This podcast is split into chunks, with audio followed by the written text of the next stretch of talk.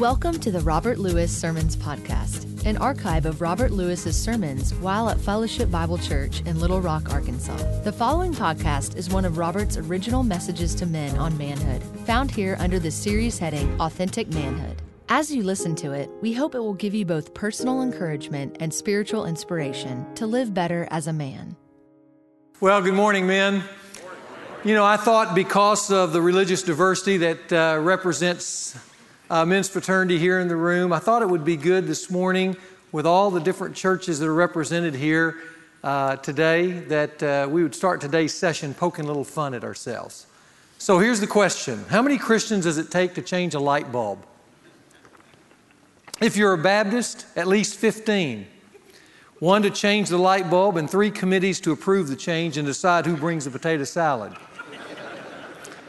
if you're a charismatic, only one, and miraculously, your hands are already in the air. If you're a Presbyterian, thank you. If you're a Presbyterian, none. Lights will go on and off at their own predestined, preordained times.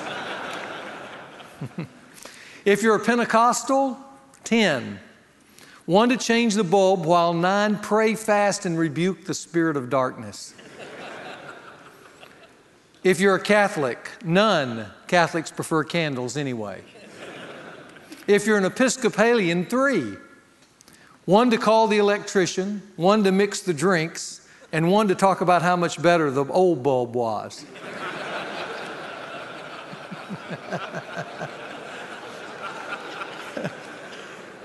if you're a Methodist, undetermined, that's because whether your light bulb is bright, dull, or burned out, you are loved.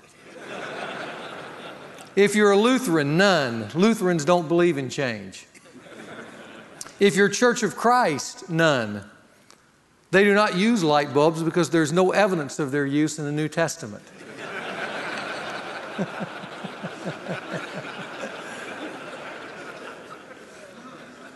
and for the rest of us, if you're Unitarian, you choose not to make a statement either in favor or against the need for a light bulb. However, if in your own journey you have found that light bulbs work for you, fine.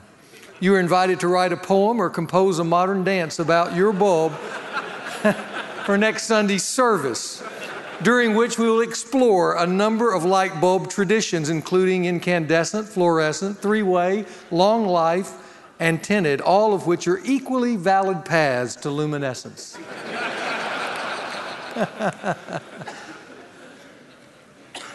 well, that's to help us get started here this morning. And as uh, has already been mentioned today, what we're going to be doing is going back, going back to the very beginning and looking and exploring in those original manuscripts, what I call the original blueprints of how life began on our planet. And that's because Genesis is the beginning of it all. It's done so, though, in a very simple story.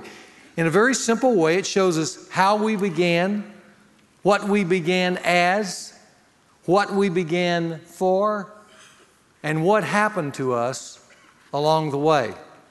Last week, we were looking at Genesis 1 and 2, and we learned that man as male was originally created with a very unique calling over his life.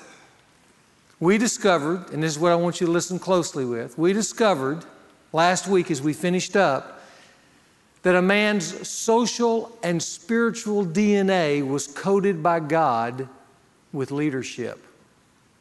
That's very, very important that you hear that. The spiritual genetic code of a man as male, at the very core and at the very center of his being, what is put there is a calling to leadership. And this leadership, I believe, is the core, the center place of helping us now construct a definition of manhood, which we'll do in the next couple of weeks. But I also need to stop at this point and issue a word of caution about a man's leadership because it's important for you men, as you hear me talk about that from the book of Genesis, that you don't get ahead of me in the research. Don't crown yourself king just yet, okay, guys? And don't go back to your homes, those of you who are married, and then say, Robert said, I'm numero uno. the big cheese, the head honcho, el presidente. Because there's going to be trouble there if you do. One man did that years ago. He and his wife went to a marriage seminar where the speaker way overinflated this concept of male leadership. But the husband just ate it up. And so as they were driving home along the way, the husband kept talking to his wife, saying, Man, I love what that guy said. He said, That's the way it ought to be. From now on, I'm going to be the boss around here. And he went on and on and on talking about it. His wife said nothing all the way back home. But you could tell how she felt about it because her face was red hot. So when they got there, she stormed into the house and he stormed in right after and he said, You stop right there and straighten up. Didn't you hear what he said? From now on, this is the way it's going to be. I'm running the show here. And at that point, he didn't see his wife for three weeks. And then after that, he could see her just a little bit out of one eye.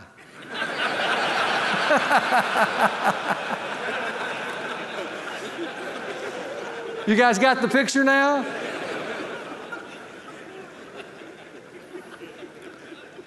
Now I know now, I know that in our world today, even mentioning male with leadership terrifies the whole second half of the gender world. And that's why it's not spoken about, oftentimes not spoken about in society with our sameness rhetoric, not talked about in the church, oftentimes for fear, but we're talking about it. Because at the center of a man's existence, his createdness, at least in the original form, was the word leadership. But one thing I want you to do, guys, is as we start here, let me make one thing perfectly clear. It's in your notes, and I want to put it on the screen so there'll be no mistake about it. Male domination is a personal moral failure, not a teaching of the Bible. We're going to talk about leadership, but there's a great difference between leadership and male domination. That's not the leadership of the Bible. That's a personal moral failure. And dominant men are in reality, men who dominate women are in reality, look at me, they are in reality boys trying to act like real men. And that's not what we're addressing here when we talk about the word leadership. Not dominance, leadership. And there's a great difference between the two. So you star that and underline that statement there in your notes. Genesis does tell us that man, as he was originally created, was laced up with leadership. But it was a leadership that was noble, it was a leadership that was honorable, and it was a leadership, at least as a woman was concerned, gratifying, not terrifying. So, with that said, let's continue our research by returning back to Genesis. And what we want to see is what Genesis 2, because we, we, we left Genesis 2 but didn't complete it, what Genesis 2 says about manhood. Now, we have already seen a few glimpses into man. First of all, we saw that Adam was created first, and that that wasn't an accident. And it wasn't that God made a mistake and so he tried a second time either by creating the woman just to do a little better job. No, Adam was created first on purpose. It was to make a statement both to him and to the woman who would come after him. We also saw that it was to Adam that God gave his word originally, his spoken word, his commands. And through Adam, those commands were to be relayed to his wife as he helped lead her and and foster a direction for both of them in this new experience that they were to have together on planet Earth. When she came into existence, she was called helper. And the word helper was not a put down kind of term. By the way, helper is only used three other times in the scripture, referring to three other persons along with the woman. Three very distinguished persons, by the way God the Father, God the Son, and God the Holy Spirit, and woman, those are man's helpers. So it's a pretty lofty and exalted title.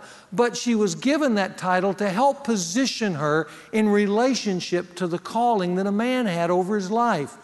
And she was there to complement that calling and, and in that find a calling of her own rather than compete with his calling.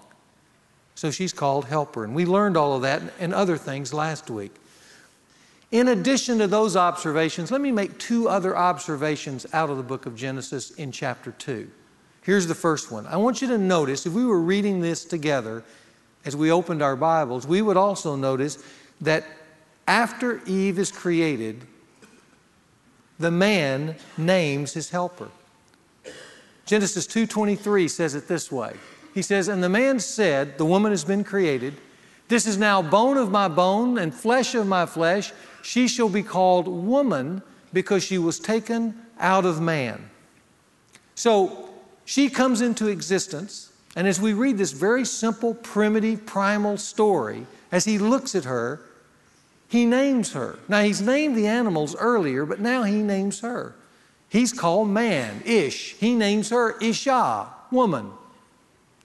And God allows him to do that, and that's the point. God allows him to name her. God stands back and says, You take the initiative. And you name the woman, and he does. And in doing that, it says something to Adam and to the woman about both of them. It whispers something about their relationship, and it whispers something in particular about his leadership in the relationship. Now, if you took that primal moment and raced down thousands of years to 2003, where we are today, the 21st century, you would find that in our own way, we follow this same pattern, at least in most marriages. If we were doing a marriage ceremony here today and the man and the woman were standing in front of me and you were the audience, at the end of the ceremony, I say, You know, I now pronounce you husband and wife, and I'll say, Pete, you can kiss your bride. And they kiss, and then I have them turn and face the audience, and I say, Ladies and gentlemen, it's my privilege to present to you Mr. and Mrs. Pete Carpenter. And he's named her. In this ceremony, the man named her. Why do we give the couple his name? Now, most of us, that's just a mindless custom, but no, no, no, no. All customs have deep social significance. In that moment, we are whispering in that pronouncement something about how they will dance the rest of their life.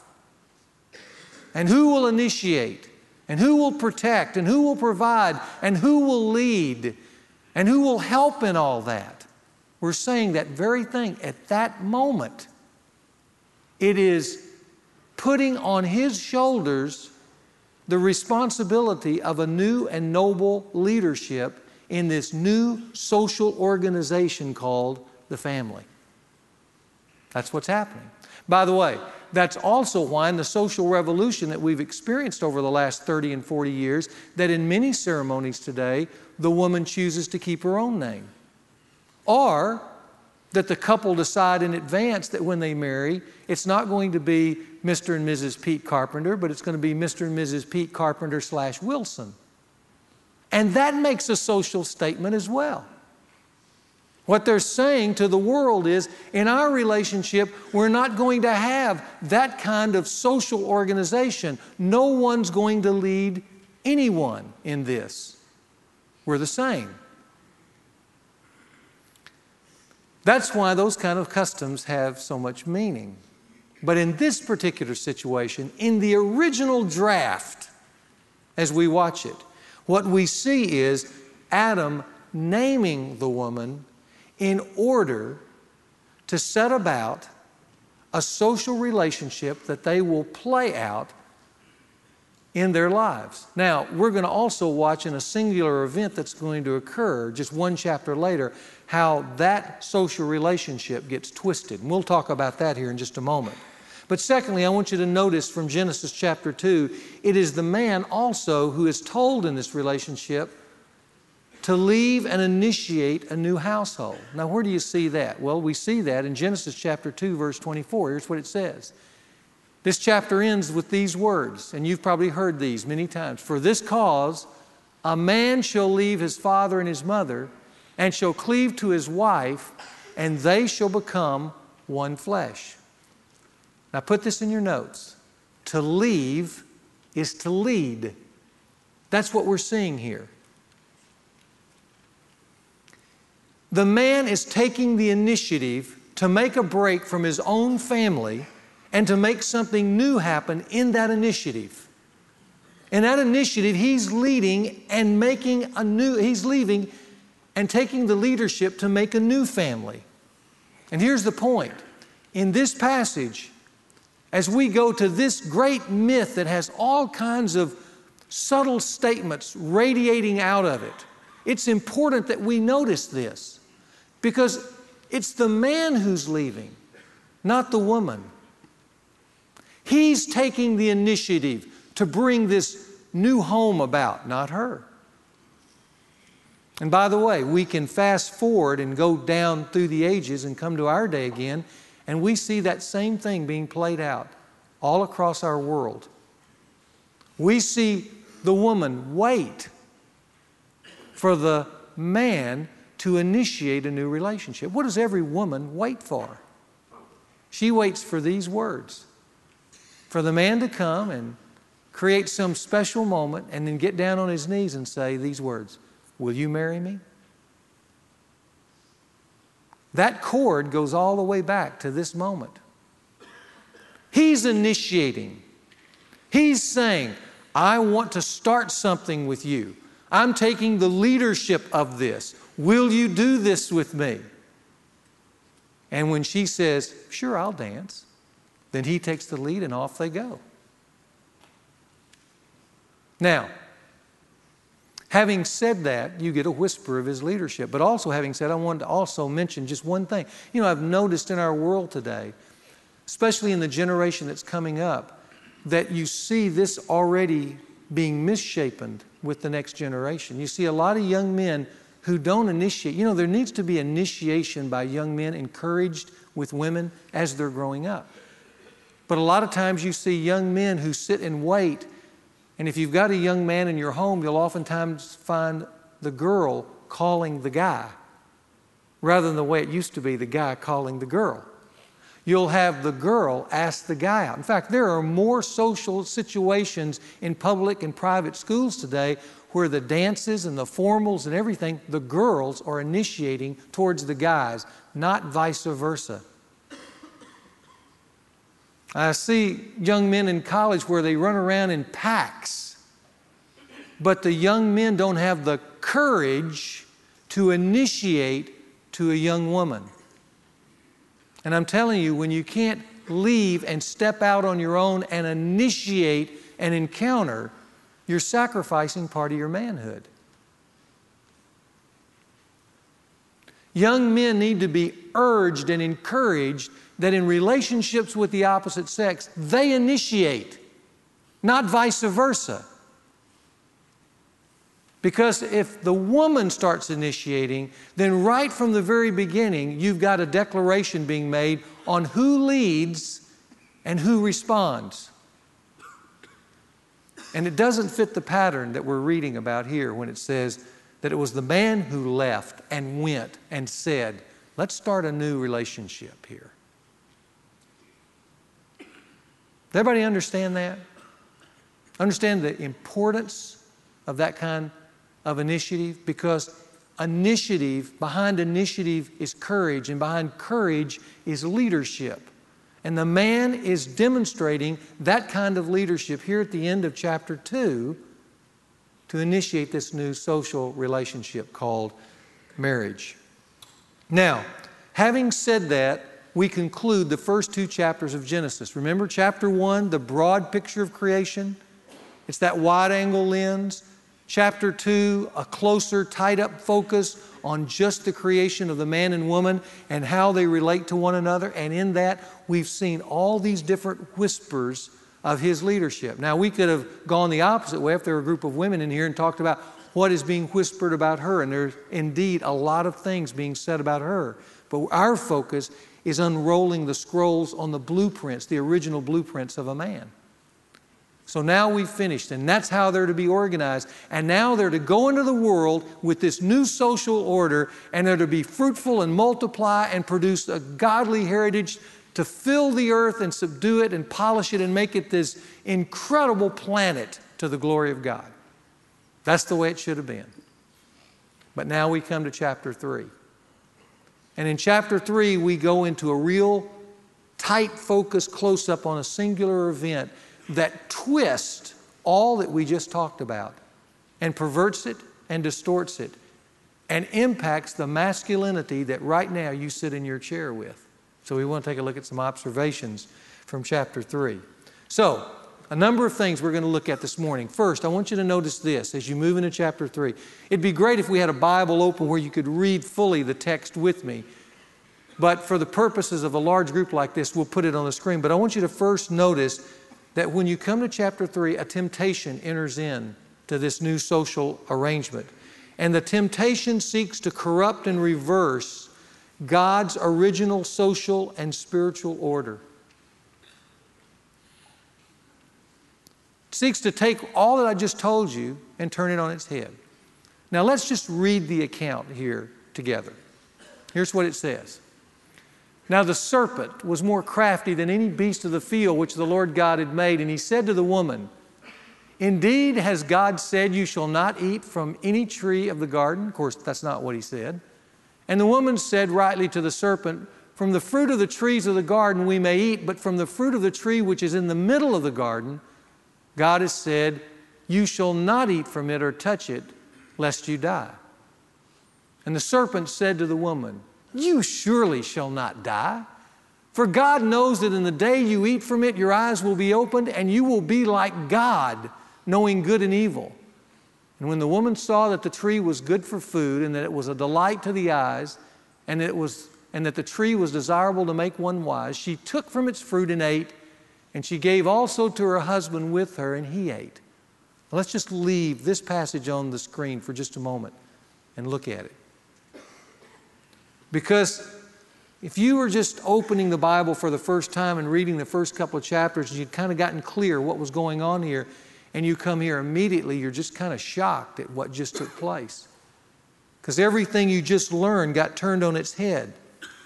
First of all, one of the first things that you think is strange is here's this serpent, a clear enemy of this first family, and yet he's, he's engaging this woman, and she's left there exposed in this engagement.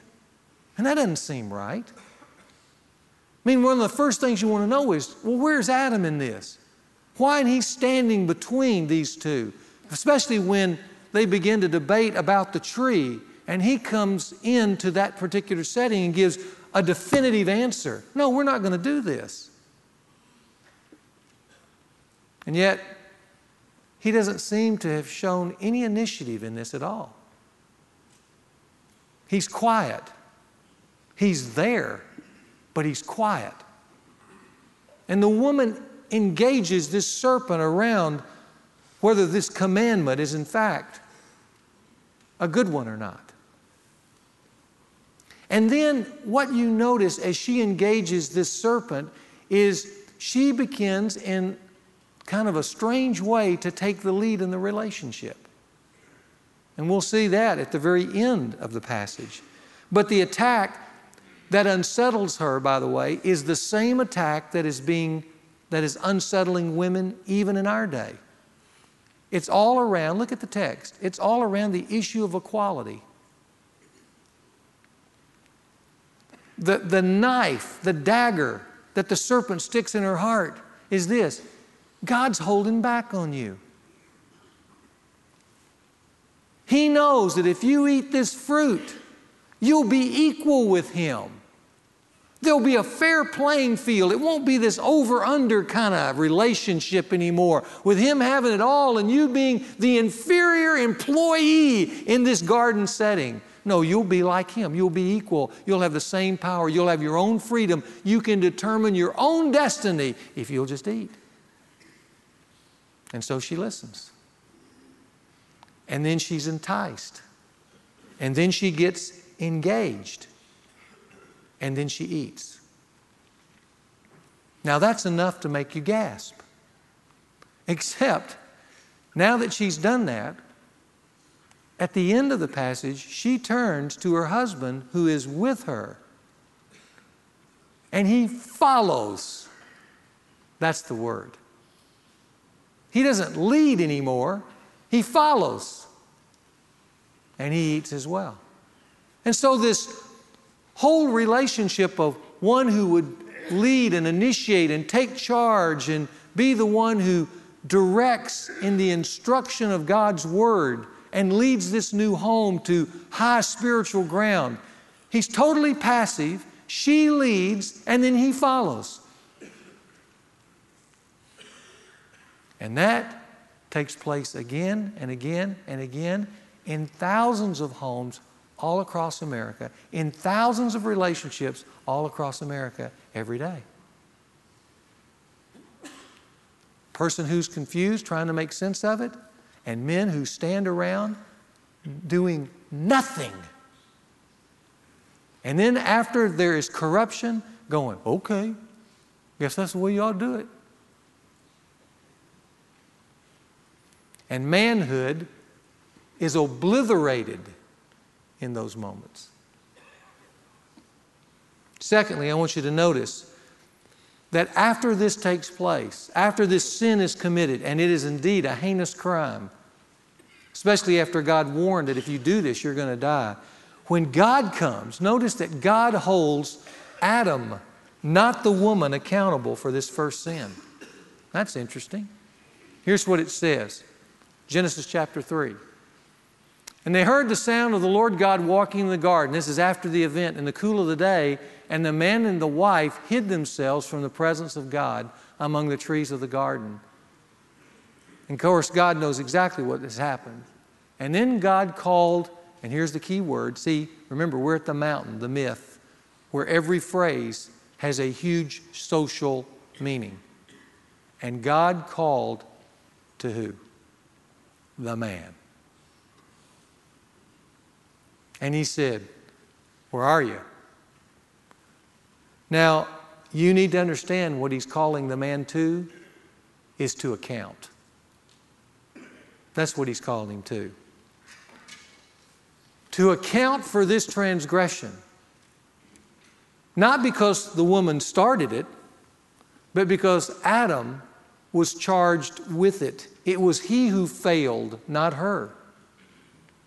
And God's clearly putting the finger on the CEO of this new family who has now failed miserably. It's just like when a sports team fails. You know, if you've gone like the Detroit Lions through a miserable season, at the end of the season, who do you fire?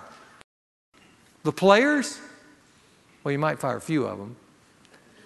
But primarily, the one who gets the axe at the end of the season is who? Tell me, guys.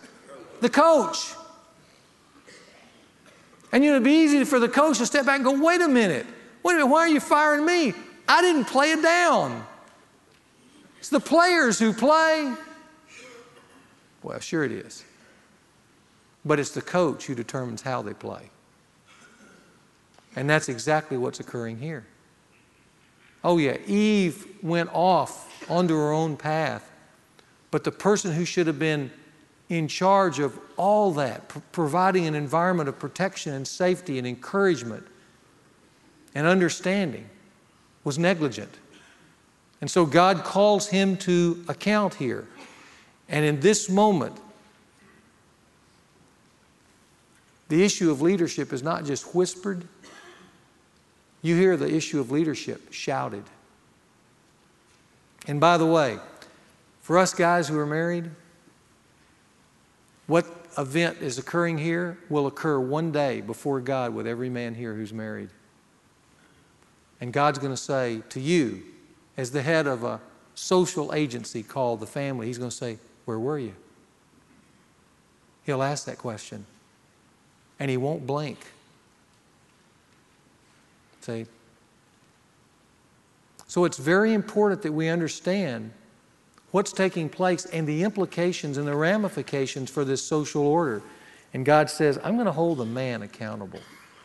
And you know, after working with families and marriages for years and years and years as a pastor, I can tell you one thing that's just really clear. As a man goes, so goes the family. That's just a real clear statement. It's just so easy to see that. And in our world today, in our nation today, what we see with children and with the breakdown of the home, if you want to trace the root of that, it goes squarely to the foot of a man. Because as a man goes, so goes his family. Now, a third thing that we notice here is Adam's sin has an unacceptable passivity attached to it. Here's what Genesis 3 11 and 12 says. And God says to the man, Have you eaten from the tree I commanded you not to eat? Now, that's a very direct question, isn't it? And, and I want you to think of the strongest, most virile man you can in your mind. If he was asked this very direct question, he he would step up to the line and say, Yes, sir. I did it. But look at Adam. One of the first things you experience with this is that something has radically changed. He doesn't even sound manly. Have you eaten from the tree? And the man said, Well, you know, the woman whom you gave me, you know, the one to be with me, she's the problem. She gave to me and I ate. Does that sound like a man to you? Or does that sound like a whimpering doofus? You know what you can write over that statement? Victim. Victim. I'm a victim. And any man who plays the victim card has torn up the manhood card. Because he doesn't have the to be a man. He ain't got it. And Adam doesn't have it here. All of a sudden, he looks small to us, boyish. We knew he should have stepped forward, but he didn't do it. He became passive. And you asked, why did he become passive? You know, I've asked that question over that text over and over again. The only thing I can think of, but when I think of it, it makes it even more heinous, the crime that he committed, is this that they were in this garden, they were told not to eat of the fruit. He saw his wife entertaining with the enemy to eat this fruit, and in the selfishness and in the self centeredness of his own heart, he went kind of like this. He thought, well, let's let her go ahead and eat it. And if she dies, God meant it, but I'm okay.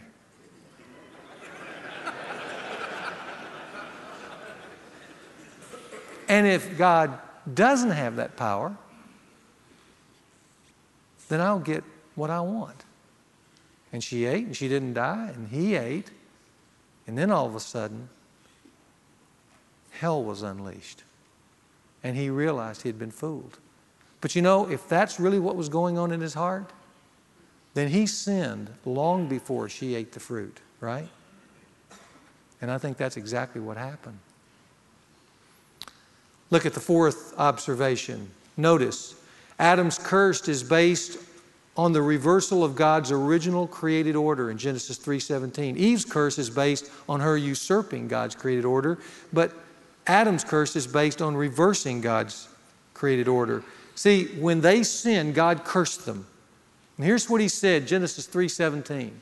Then Adam said, now he's being cursed. Because you've listened to the voice of your wife and have eaten from the tree of which I commanded you, saying, You shall not eat from it, cursed is the ground because of you. In toil you shall eat of it all the days of your life. Life's going to become hard for you, Adam. And you know why it's going to become hard for you? Let me tell you what it's the core of your sin. It's the first line of what I just said to you. What's the, what, what did he curse him for? Because he had eaten of the fruit? Was that the first thing he brought up? No. Look at it. He's cursed because you listen to the voice of your wife. Now, is that a put down on the woman? No, it's a put down on the fact that she was leading and he was following. That's the put down. He knew the information. His manliness should have called him forth to be a directional leader, an overall protector and guide of the noblest of manhood. But instead, he totally disregarded that calling over his life and listened rather than do what a real man does, and that's initiate truth. And so he says, Because you've done that, Adam, you've ceased to lead and you've betrayed the essence of masculinity. So curse you. That's what he did. And life forever changed. Fifth, I want you to notice Adam's sin unleashes what I call the destructive curse of male domination. Now, again, in the passage, there's a place where the woman herself is cursed. And in the midst of the woman's curse, this statement is made. I want you to look at it. God says to the woman, Woman, your desire shall be for your husband, and he shall rule over you. That's an interesting phrase there. Because we think, well, wasn't he supposed to rule over in the beginning? Not like that. After this great fiasco where he failed her, her desire is still going to be for a man. Just like with all the abuse that many women suffer. By the way, one out of four women in America are abused by a man. More women go to the emergency room beat up by their husbands than all the rapes, muggings, and traffic accidents women get in every year combined. Do you know that? So, here in this situation, you think, well, he's supposed to rule. No, no, no. No. It's saying, even with all that, a woman's still going to desire a relationship with a man. But the man, now cursed, now having forsaken the essence of his masculinity, rather than lead his wife, he will dominate his wife or dominate women. The word there in the Hebrew doesn't speak to a noble leadership, it speaks to a harsh, oppressive, dominating kind of leadership. A rule that women in every generation cry out against, a rule that women in every generation complain about, a rule that women in every generation are crushed under as their husbands or their boyfriends come home and say, Do this and do that, don't bother me, get out of my way, you better listen to me, kind of rule. And men can only be liberated from that when they find a new kind of leadership in the face of Jesus Christ. Sixth, I want you to notice another observation from Genesis 3 is that Adam takes this fruit and he dies. Here's what it said. Remember the, the statement that was made by God.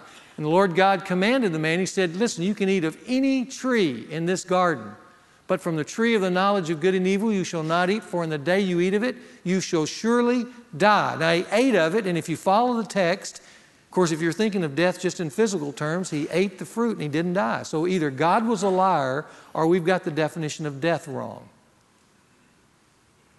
And I think it's, we've got the definition of death wrong. He ate and he died. And what died the most in Adam was his masculinity his true masculinity. He fell from that noble perch of what I call authentic manhood. And now he had a twisted masculinity that struggles with his purpose in life, like a lot of men do, that struggle with his relationship with women, like a lot of men do, that struggles with life in general, like a lot of men do. That's the death. And life becomes hard and the longer men who were meant to be noble leaders go through life without f- finally clearing all that mess up, life just simply becomes harder. Even if they become more successful, life just becomes harder because they can't figure it out. And they know deep down within there's something better for them, but they don't know what it is. Because it's found back at the mountain. And only until they go back to the mountain will they find it. That's what happened to Adam here. And notice, on top of that, let me add to this this judgment of death, look in your notes there, this judgment of death also extends to all those who come after Adam. He, not Eve, is charged with the fall of the human race. In fact, our depraved natures are due to Adam's sin. Remember that last wound in the suitcase, the heart wound? You know where that came from? Your great, great, great, great, great, great grandfather, Adam. Because to him was charged the fall of the human race. And to him, death was imputed into his life. And then, after it was imputed in his life, every, listen, guys, everything he gave life to after him also died. So that everything that proceeded out of his loins to the next generation and the next generation was infected with his death, his flawed humanity, his flawed masculinity in the case of men. It was passed on so that you're born with it.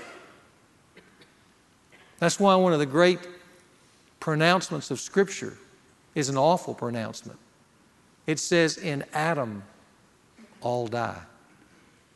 In Adam all die. By the way, that's also why Jesus Christ was born of a virgin, so that he wouldn't be infected with Adam's death. Here's what Romans 5:19 says. It says, "Through Adam's disobedience, everyone was made a sinner." And then finally, to finish up here this morning, I want you to notice one last thing. After all this fiasco is over, the man and the woman now are trying to regather their life, uh, make as much of it as they can. A moment occurs where Adam then renames his wife, which I think is a continued sign of his leadership even after the fall. In Genesis 3:20, after all this is over, it says this. Now the man called his wife's name Eve because she was the mother of all the living. Now, up until this point, her name was not Eve, it was woman. Okay? But now, after all that's taken place, he steps back. They're going to go on with life, so he renames his wife. He calls her Eve because she's going to give life to the world, which, by the way, is one of her great purposes in life. So he calls her Eve.